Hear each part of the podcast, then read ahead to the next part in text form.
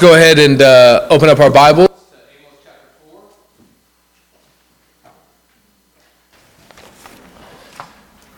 Mike, check. Mike, Mike, Mike. Good, good, good. If you don't have a Bible, you're welcome to use the Bible, the black Bible in the pew in front of you. If you're having trouble finding the book of Amos, that makes sense. It's a tiny little book. It's right before Obadiah, right after Joel.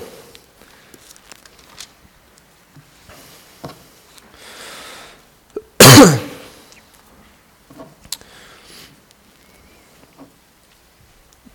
going to begin reading in chapter 4, verse 1, ending in verse 5. I'll read aloud. Please follow along with me in your own Bibles. Hear this word you cows of Bashan, who are on the mountain of Samaria, who oppress the poor, who crush the needy, who say to your husbands, Bring that we may drink. The Lord God has sworn by his holiness that, behold, the days are coming upon you when they shall take you away with hooks, even the last of you with fish hooks. And you shall go out through the breaches, each one straight ahead, and you shall be cast out into Harmon, declares the Lord. Come to Bethel and transgress, to Gilgal and multiply transgressions. Bring your sacrifices every morning, your tithes every three days. Offer a sacrifice of thanksgiving of that which is leavened, and proclaim free will offerings. Publish them, for so you love to do, O people of Israel declares the Lord God.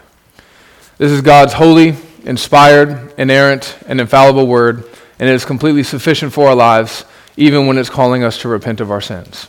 Amen? Father, we need you to be with us this morning, and we trust that as our word is open, that you will be. We pray that you would open up our hearts to receive the fullness of your presence. Amen.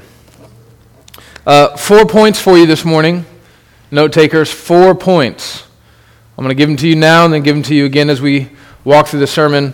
Number one, Israel loves comfort. Number two, Israel loves worship. And if you want to in your notes, put air quotes around that, around the word worship. Israel loves worship. Number three, God loves justice and righteousness. and number four, God loves worship. No air quotes, no bunny ears. Point number one Israel love com- loves comfort.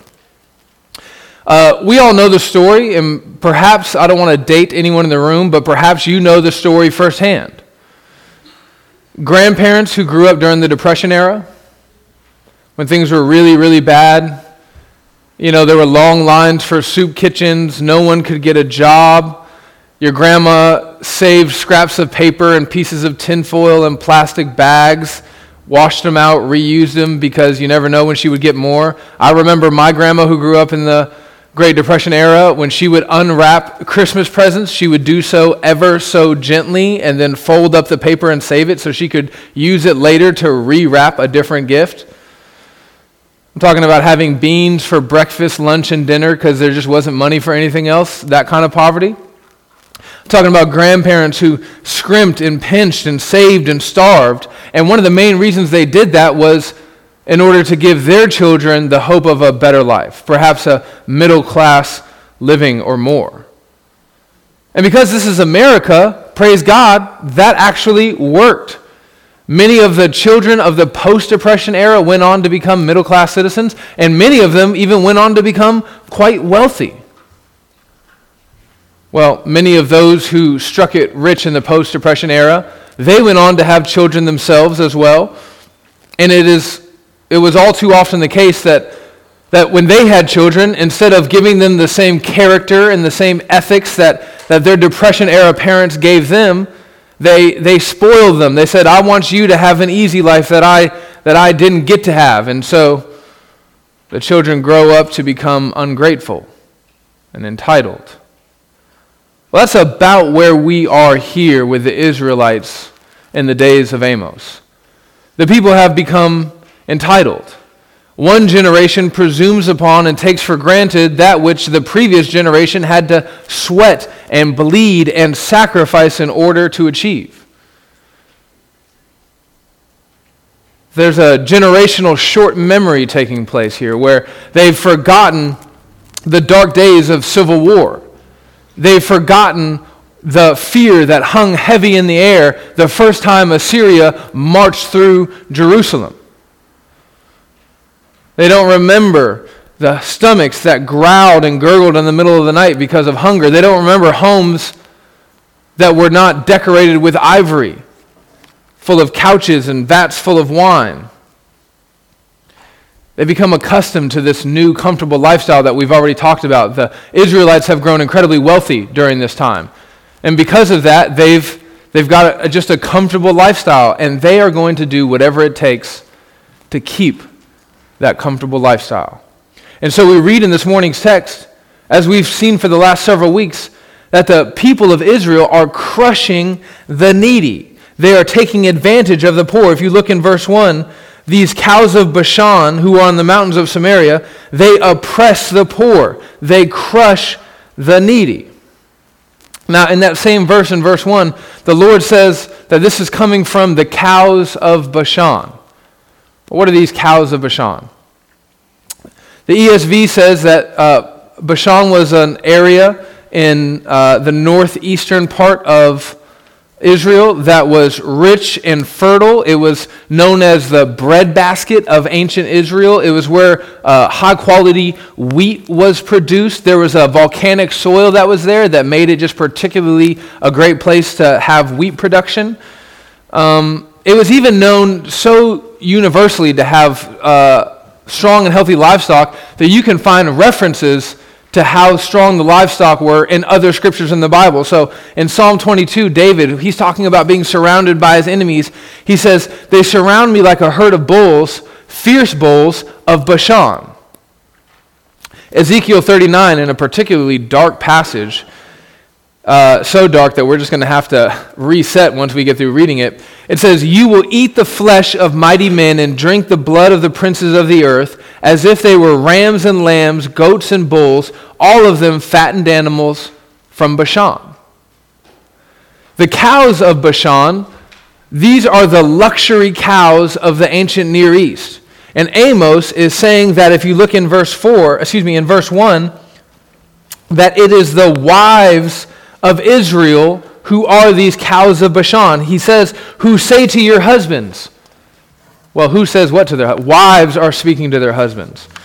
The Lord is saying, you cows of Bashan, you're the real housewives of Israel. Okay? He's saying you are a bunch of, spiritually speaking, heifers.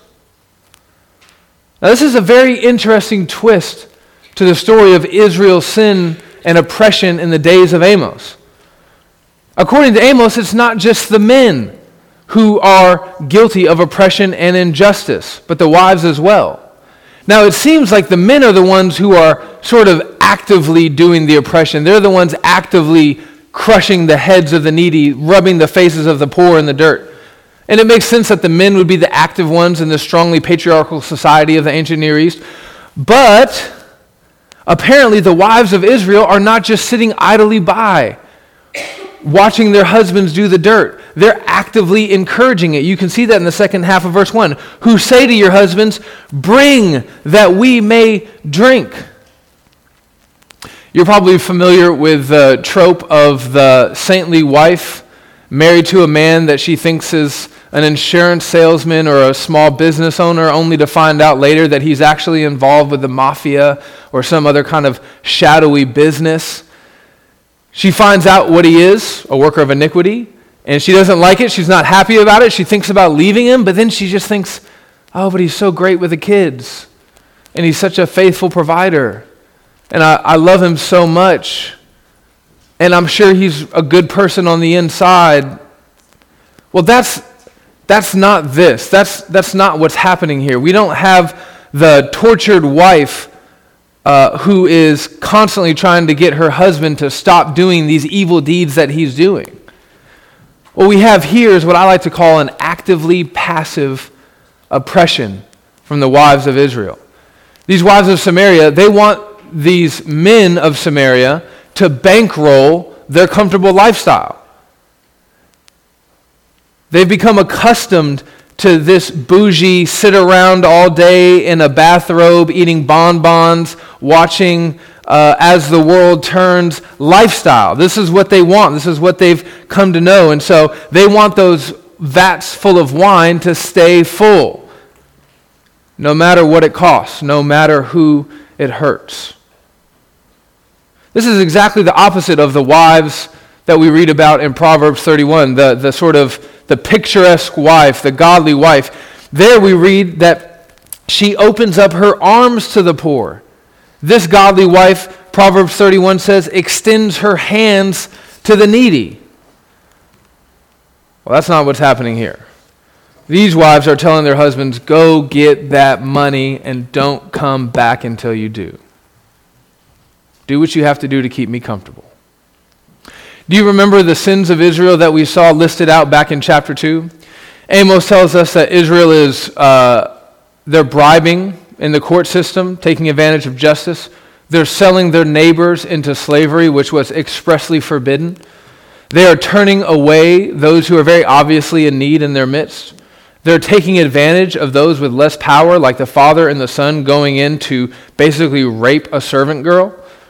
Well, the women of Israel are not sitting at home, sort of pensively wringing their hands about these injustices. They're not praying and saying, Lord, please do something. Help my husband. I love him so much. He can't see how lost he is.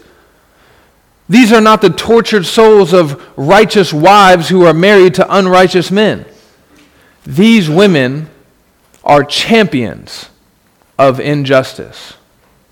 They are actively encouraging injustice. They're nagging their husbands not about putting socks where they belong in the hamper when they're done with them. They're nagging their husbands about bringing home enough money.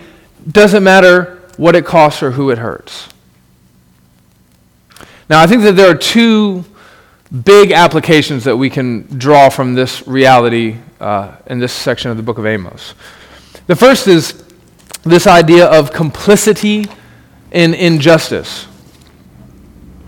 Um, in our Finer Things Club meetings, we read a book together called Just Mercy. Uh, it was written by Bryan Stevenson, who was a lawyer in Alabama. And in this book, Stevenson powerfully demonstrates the way in which a people may be complicit in matters of injustice without themselves being the active perpetrators of these unjust acts. So in this story, Stevenson tells the tale of Walter McMillan, the real story of a black man who was falsely convicted of murder in the state of Alabama. He spent six years on death row as an innocent man. Now, one of the things that the readers uh, will notice about this case is that it took place after the Jim Crow era. Now, why that's significant is that there were no longer any racist laws on the books.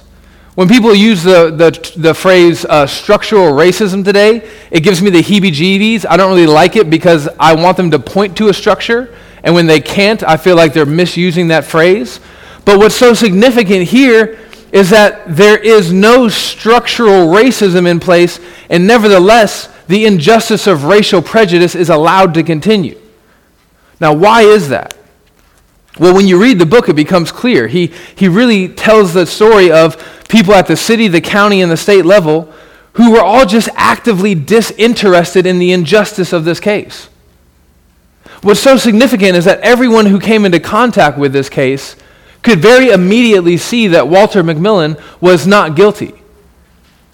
But whether you're talking about the local sheriff or the DA the local press or the presiding judge over the case, or the shoddy defense lawyers or the sitting governors, it's obvious that everyone was actively disinterested in the injustice that Walter McMillan was experiencing.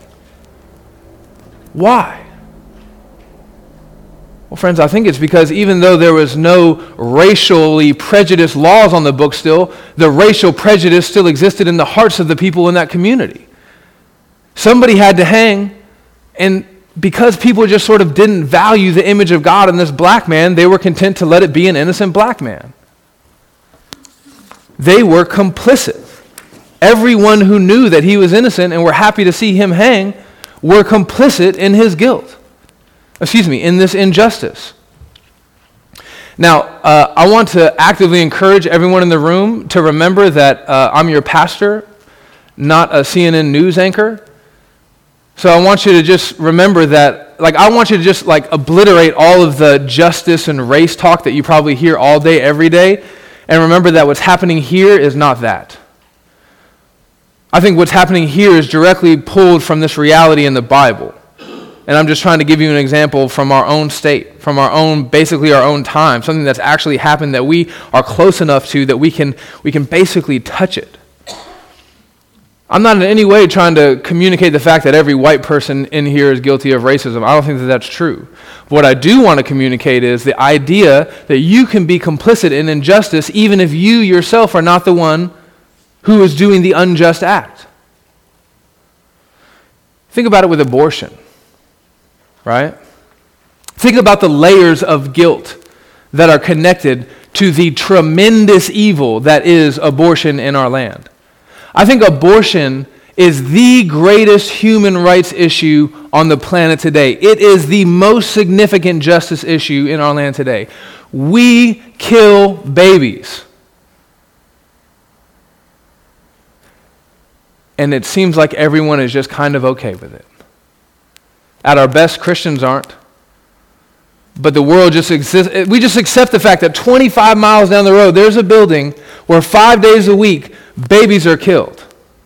Think about the layers of injustice that are connected to that. You have the doctor and the nurses who actually conduct that. That, I think, would kind of rate up towards the top. Like you are the most guilty. You are actively killing babies. It's your hands that are using those forceps or injecting that saline and burning those babies to death. Then you have the lawmakers and the judges who allow those, those laws to exist in the land. You have people in the city of Huntsville who know that there's a baby killing office and don't rise up with pitchforks and flames to go do anything about it, pitchforks and torches to go do anything about it. You have professors in universities who teach the ideologies that enforce and undermine this injustice. You have Christians, professing Christians, who just seem apathetic about abortion, or who, in many cases, I would say, quite ignorantly support abortion. You have Planned Parenthood. You have people who support Planned Parenthood. I mean, the layers here of, of guilt are, are complex and varied. The same thing is true in our lives spiritually. And I just don't want that, I don't want to pass by this without us considering that reality. Next, the second main point of application. Uh, this is specifically for wives, although men, I would encourage you not to tune out. So, husbands are supposed to be the providers uh, of the home. They're supposed to provide for their family. They're also supposed to be the primary protectors in the home. If somebody comes kicking the door in the middle of the night, husbands, you're supposed to jump up, right? Okay. But that's not just physical provision, and it's not just physical protection. You're also supposed to be the spiritual providers and the spiritual protectors of your home. Well, in the same way, wives were given to their husbands to be their helpmates. Now, that's not just physical. Wives were not given to husbands just to, you know, help them keep things around the house decently in order, to make sure the bills get paid, to go and work a side job to contribute a little bit more money to the 401k. Wives are also supposed to be spiritual helpers. And what you see here in the book of Amos is that the wives are the exact opposite of spiritual helpers. As I was writing the sermon, I was thinking about my own wife, who is terrible in so many ways, but who is amazing in like so many more ways. And I was just thinking about the ways that my wife has been my helpmate spiritually. She's confronted patterns of sin in our marriage. She's resisted me as I've tried to lead her into sin. She has helped correct my theological vision at certain points, essentially protecting me from heresy at one point in our, in our, marriage. She set a strong example for me in matters of personal disciplines like prayer and Bible reading. Even as a husband and as a missionary, she still sets a pattern there of encouragement and sometimes even rebuke. Just like a wife can contribute positively to the spiritual state of her family, she can also do great harm to her home, like we see with the wives here in the days of Amos. Right? Don't underestimate just how spiritually helpful wives you can be for your husbands and for your children, but do not misunderstand how spiritually dangerous you can be to your husbands and to your children. The Proverbs 31 woman has said, it said of her that she brings her husband good and not harm all the days of her life. Well, wives, one of the best ways that you can glorify the Lord in your life is by making sure that you do good to your husband spiritually and not harm. Now, what's really interesting about this dynamic at play in today's text is that so often throughout the Old Testament, uh, the people of Israel are warned against pagan wives, right? I mean, just over and over again. You probably remember back from our, our days in, in Malachi, just, you know, hey, listen, if you marry these pagan women who don't worship the same God as us, they're going to bring their pagan idolatry in, and it's going to be a threat to the covenant community of God's people. So don't do it. And that's true. What I'm about to say doesn't undermine that in any way. But what's interesting is that marrying an Israelite woman is no guarantee that you've married a woman who will support you spiritually. You remember Paul later on says in the book of Romans that not all Israel is actually Israel. Right? It's possible to profess to worship the Lord Yahweh, but to in fact not know him at all. Well, you know, I can, I can think of just how easily this applies to young men, particularly single young men.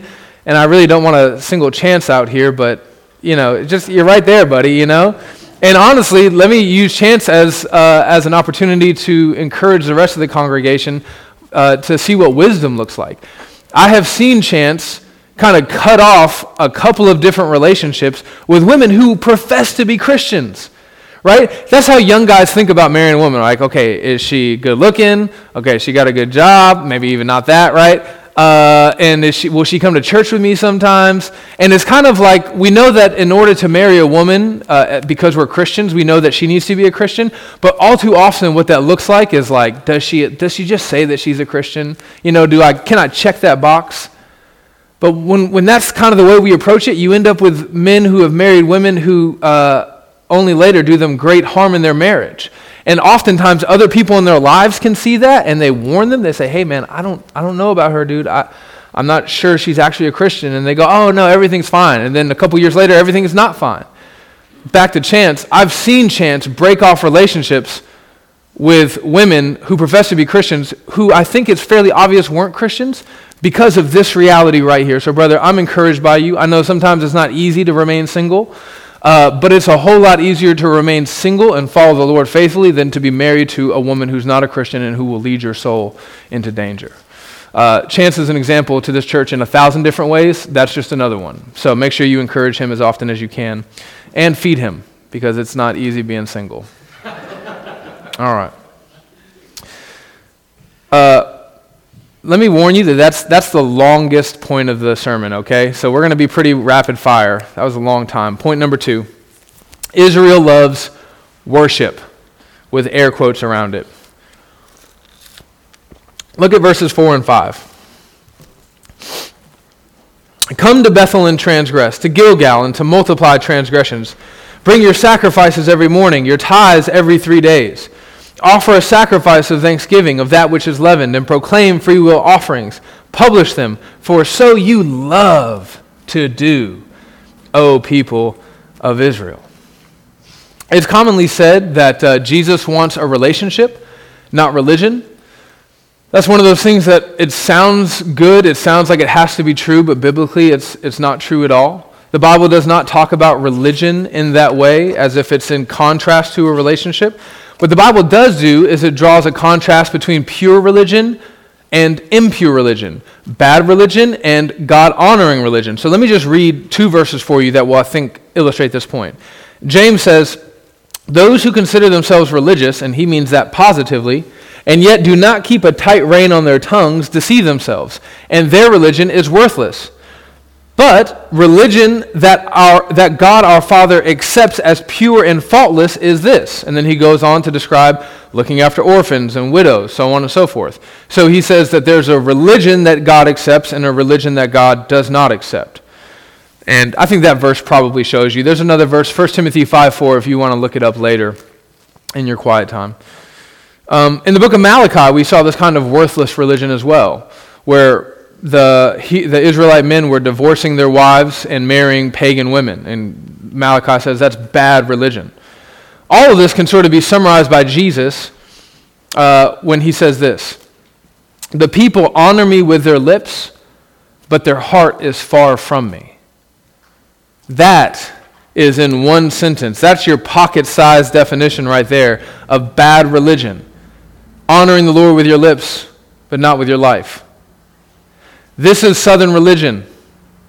This is what, this is what so much of being a Christian in the Bible Belt is honoring the Lord with your lips, but not with your, not with your life. There's a difference between loving God and loving to be religious. There's a difference between loving Jesus and loving to just do Christian kind of things because that's what you grew up in. My dad was a preacher. His dad was a preacher. I grew up every Sunday in the church. You know, my uncle's a deacon. I just love to open the old King James Bible. I love to sing the old hymns. But do you love Jesus? Because none of that matters if you don't. True religion says, I want to give and fast and pray and offer sacrifices and feed the poor and go to church as an overflow of my love for God. Bad religion is an overflow of love for self. And when this kind of religion is practiced, every religious thing that we do is offensive to God. That's why Jesus says to the religious leaders in Matthew 23, He says, Woe to you. Woe to you is like uh, judgment is upon you, okay? Woe to you, Pharisees, you hypocrites. You tithe your mint, dill, and cumin. So you do all these religious things but you have neglected the weightier matters of the law, like justice, mercy, and faithfulness. Doesn't that sound like what's happening here with the people of Israel in the days of Amos? What's interesting here is that Jesus doesn't say that the Pharisees are wrong to offer, offer their tithes. He doesn't say, ah, oh, guys, you shouldn't have been offering your tithes. What you should have been doing was taking care of the poor and the needy. No, he says, yeah, you're right to offer your tithes, and you should have done these other more, more important things. You can't sell your neighbor into slavery and then turn around and make an offering at the temple and act like everything is copacetic with God. You cannot take advantage of the poor, defile the temple with drunken orgies, corrupt the scales of justice, and act like your tithes are going to be received from the Lord with joy and gladness. And you certainly can't use religious behavior as a cover up for your sins. That's kind of what's happening here, right? It seems like Israel is doing that in these verses. It seems like a little guy, big truck syndrome is taking place here. There's some overcompensation. So these sacrifices that, that, that Amos mentions here, they are meant to, according to the Old Testament, be offered once, maybe two to three times a year. And here he says, Bring them every day. These tithes, uh, there are three different tithes in the Old Testament. We're not going to talk about all of them at length. But basically, the first one, it doesn't really say how often you're supposed to do it. You're just supposed to bring in your first fruits, the first fruits of everything. Uh, the second one was the, the tithe of the feast. It was supposed to be given on a yearly basis. And then the next one was, was the tithe for the poor, and it was meant to be given every third year. So the Lord here, dripping with sarcasm, says, Yeah, bring them in every three days. And I think he says that because the Israelites were in this habit of making more frequent sacrifices in order to show their religious fervor. Perhaps as a way of trying to overcompensate for their guilty conscience, which was convicting them of the fact that they were not obeying the weightier matters of the law. It's like a bad parent who tries to make up for being a bad parent by buying their kids a bunch of stuff right? Compare these two. On the one hand, I know I haven't been around much, and when I have been around, I haven't been a particularly good parent. I've been abusive, disinterested, aloof. Basically, I've done a bad job of loving you. But here are a bunch of new toys. Is everything better now? See, I am a good dad. I am a good mom. Compare that with, I know that I haven't loved mercy and walked in justice. I've disobeyed your law and treated my fellow image bearers like dirt. I have crushed the poor and the needy. But here are some more sacrifices. Here are some extra tithes. It's in response to this that the Lord says, Yeah, keep going. Bring it all in. Why not bring the tithe every three days if you want? Shoot, this will probably keep the, the priests off your back. You're keeping them happy. In verse 5a, God says to bring your leavened sacrifice. If you know anything about sacrifices in the temple, when you brought bread, it was supposed to be unleavened. This is just another way of God saying, You're bringing leavened bread, it might as well be unleavened. You might as well just bring a bad sacrifice because your sacrifices are totally worthless to me. Point number three God loves justice and righteousness. Um, there's, a, there's a word that uh, Bible scholars use to talk about uh, when two words are always together like this, righteousness and, and justice. It's called a hendiadys. So when you think about like uh, nice and cozy, right? Those words are kind of just always together, you know, warm and comfortable, that sort of thing. That's a hendiadys. In the Bible, the terms righteousness and justice are just always sitting there next to each other. So What's also interesting is that they're always connected to God and to His character. Justice refers to giving people what they're due, right? So uh, that could be used in relation to priests getting their due pay, right? It could be uh, referring to the accused receiving due process. You know, there has to be two or three witnesses. You can't just hang them up for nothing. Uh, it can also refer to criminals getting their appropriate punishment, right? That would be justice. And then righteousness, it refers more generally to just how you conduct your life on a day to day basis. In your relationships with your family, with the court system, with society at large, are you being righteous? A righteous person proactively conducts themselves with fairness, generosity, and equity. You can think about it like this this is, this is not super accurate, but it can be a helpful summary. Justice equals what you do, righteousness equals who you are. Okay? Now, the Lord loves righteousness and justice. He loves it. It's, it gets him excited. And you can just see it all throughout the Bible. Psalm 33 5. He loves righteousness and justice. See, they're there together. The earth is full of his steadfast love. Psalm 11. For the Lord is righteous, he loves justice. Psalm 37 28. For the Lord loves justice and will not forsake his saints. Now, why does God love righteousness and justice so much? Why does he love it when his people are righteous and just? Well, because when they are, they're just reflecting his own character back to himself. God is righteousness. All that he does is just. And because that, when his people are, do righteousness, when they live in righteousness, and when they do justice, they're just reflecting his character back to himself. King Nebuchadnezzar says this in Daniel 4:37, "Now I Nebuchadnezzar praise and exalt and glorify the King of heaven, for all his works are true and all of his ways are just." Because that's who God is, that's what God loves. So if that's how God positively feels about righteousness and justice, how do you think that God feels about injustice and oppression? Well, he hates it. Look at verses 2 and 3. The Lord God has sworn by his holiness that behold, the days are coming upon you, and they shall take you away with hooks, even the last of you with fish hooks. And you shall go out through the breaches, each one straight ahead, and you shall be cast out into Harmon, declares the Lord. So the Lord is saying, because you've been so unrighteous and unjust, I'm going to punish you. But he, before he does that, he, he makes an oath. He, he swears on his own holiness that he's going to do this. Why does he swear on his own holiness? Well, if you remember from our time in the Lord's Prayer, we said that the holiness of God basically means that God is in a category all unto himself. So it doesn't just mean that he's morally pure, it means that he's so pure that his purity is unlike any other purity. It means that his love is unlike any other love. It means that his sovereignty is unlike any other sovereignty. Everything about God is holy because he is completely other, he is distinct. And so when he swears to Israel by his holiness that he will punish them, what he's saying is, is I'm not like you. You can't bribe me and get out of this. I can't be corrupted by injustice. I, am not enticed by wanting to live a comfortable lifestyle in any way that would cause me to not do what I need to do in this situation. I swear by the fact that I am God and not man that I will do what is right in this situation.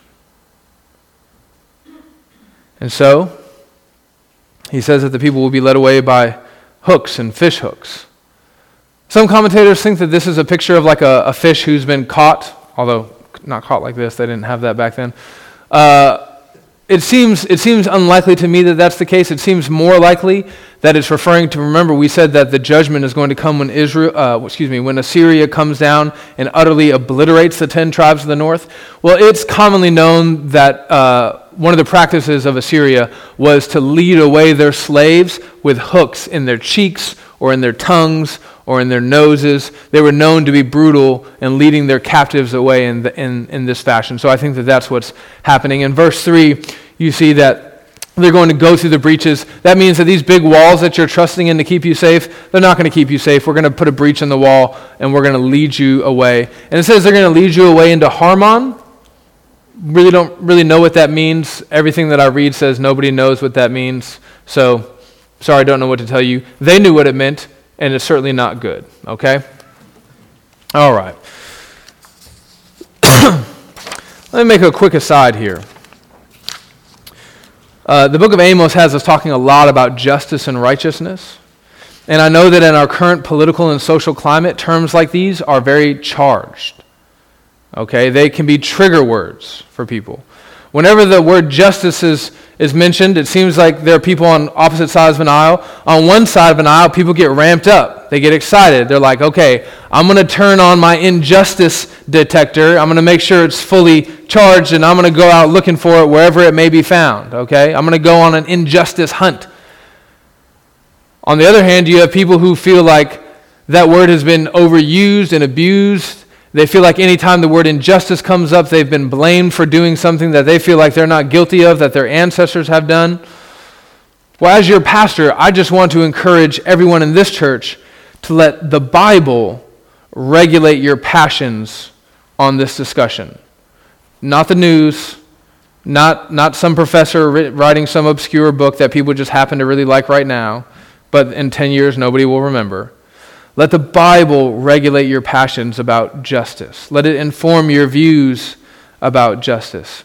It is important that our view of justice is in line with God's view of justice because if it's not, we're going to make some pretty serious mistakes on either side of the aisle. So, on the one hand, if we misunderstand justice in one way, it will lead us to, to a, the point where we heap guilt on people who don't deserve it.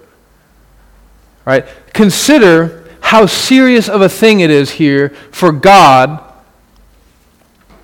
to say that his people are unjust.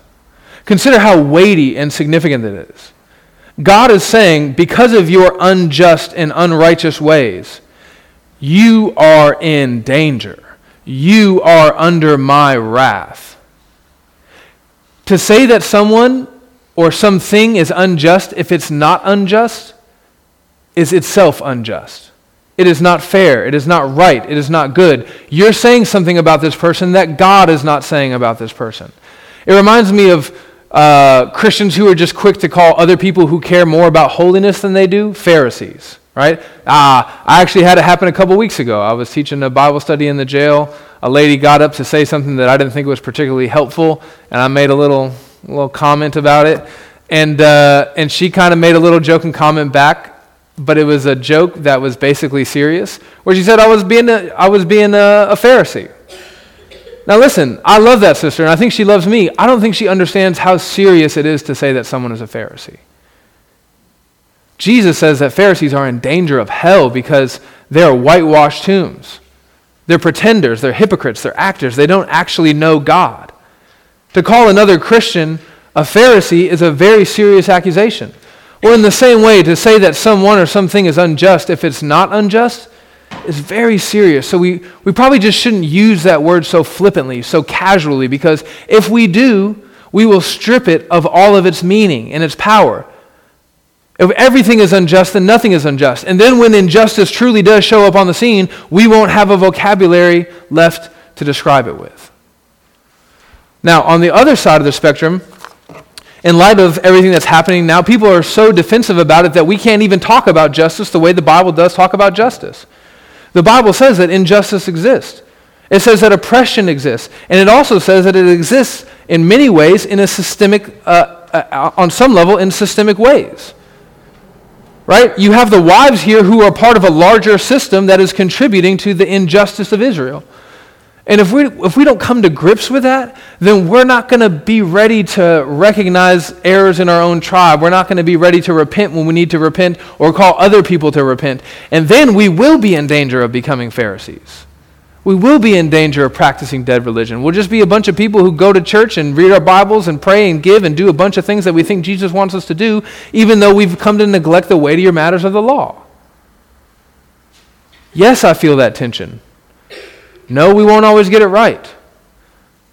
But we're going to try to make sure that the Bible regulates the way we think about these things, not the Christian right, not the Christian left, and certainly not the world. Number four.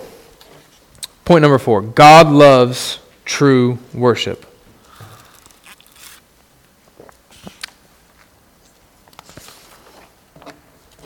True worship is never disconnected from right living. Ever. Orthodoxy is never disconnected from orthopraxy. That doesn't mean that we won't ever slip up. It doesn't mean that we'll never fall and need to repent. But it does mean that you cannot continuously live in this pattern wherein you have religious practices combined with injustice, corruption, and oppression. Okay? Uh, this is a pretty significant thing, and it, it weighs heavily on my mind when I think about certain men that I kind of grew up to think of as heroes. So I think about somebody like George Whitefield, who is, on the one hand, very much known to be a, a preacher of the gospel, who, on the other hand, very seriously pushed for slavery in Georgia when he was there, kept slaves. I don't really know how to reconcile that. But I do see this principle that it seems like just being doing a bunch of religious things and carrying on oppression, they can't seem to coexist. Rather, true worship, the worship that the Lord loves, is worship where we pray to God, but we also care for the poor. It's where we gather on the Lord's day and we walk in righteousness Monday through Saturday. It's where we read our Bibles and spend time with widows and orphans. It's when we speak up on the Lord's behalf and defend the glory of his name, and we speak up on behalf of the voiceless. The Lord loves it when we evangelize and when we rebuke one another in love for not walking in righteousness and doing justice. At our best, Christians do this well. At our best, hey, get your memory, expand your memory bigger than America in the last hundred years, okay? If you were to just look at America in the last, or the last 400 years, you would say, I don't know, Christians don't do the best job of this. Well, expand your vision bigger than that. Think about Christians who worship God and stood against the cruel practices of the gladiatorial games. Think about Christian missionaries in India who preached the gospel and kept wives, uh, excuse me, widows who had recently lost their husbands from being burned on pyre at funerals. Think about the Christians who have stood as abolitionists against slavery. Think about Christians who, all over the world right now, are praising God and fighting sex trafficking, opposing predatory lending practices, and doing a whole bunch of other good things. At our best, Christians do this very well. We worship the Lord in spirit and in truth, with what we believe, religious things that we do, duties, and we keep the weightier matters of the law. That's my prayer for us at Sixth Avenue. My prayer for us is that we will be a people who love the Lord, and because we love the Lord who is righteous and just, we ourselves will be a righteous and just people. I don't know what that's going to look like for your life. Maybe you want to go and be a lawyer, and you want to be a champion of somebody who feels like, you know, they don't have any good legal representation. Okay? Maybe you just want to make sure that on your job, you don't uh, do what all the other plumbers do and price gouge their customers. You want to be righteous and just and represent the Lord in that way. There are a thousand different ways we can represent God's character of righteousness and justice in the world. I kind of let the Spirit lead you in how that should look in your life. If you have any questions about it, though, the elders of the church would certainly be glad to talk with you. Now, there's one more verse, the verse that almost feels like you, you can't end a sermon like this without quoting. Uh, it comes from David after he had committed some very serious sins. In this psalm, uh, David reflects on the nature of true religion, and his conclusion is pretty radical. This is what he says For the Lord will not delight in sacrifice, or I would give it. So he knows hey, listen, I've sinned. I got Bathsheba pregnant. I caused her to commit adultery on her husband. And then I tried to deceive her husband, and then I killed her husband. David knows that a sacrifice is not going to fix everything with God, unlike the people of Israel in the days of Amos. You will not be pleased with a burnt offering. The sacrifices of God are a broken spirit, a broken and contrite heart, O God, you will not despise.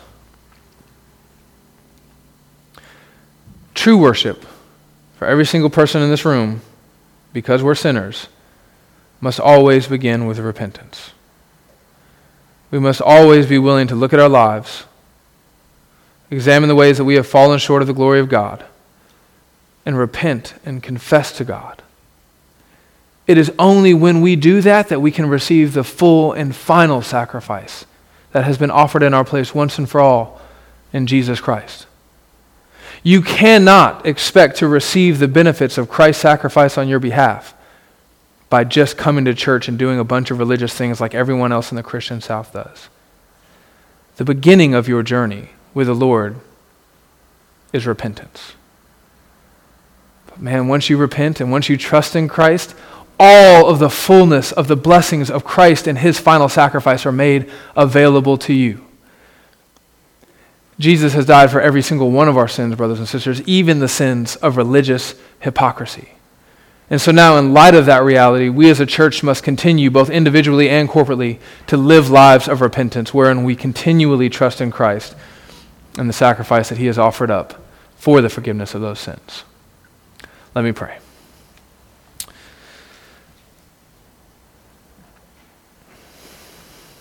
Lord, help us to see in this story ourselves.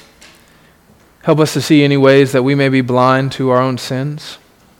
We thank you for giving us your word, Lord, which is so accurate, it's so precise. It, it, it, cuts deep down into our hearts and it shows us ways that we need to be examining our lives.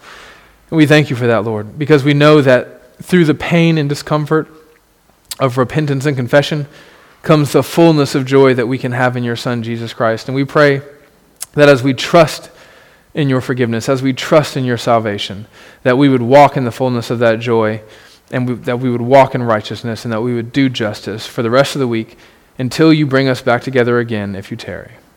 Amen.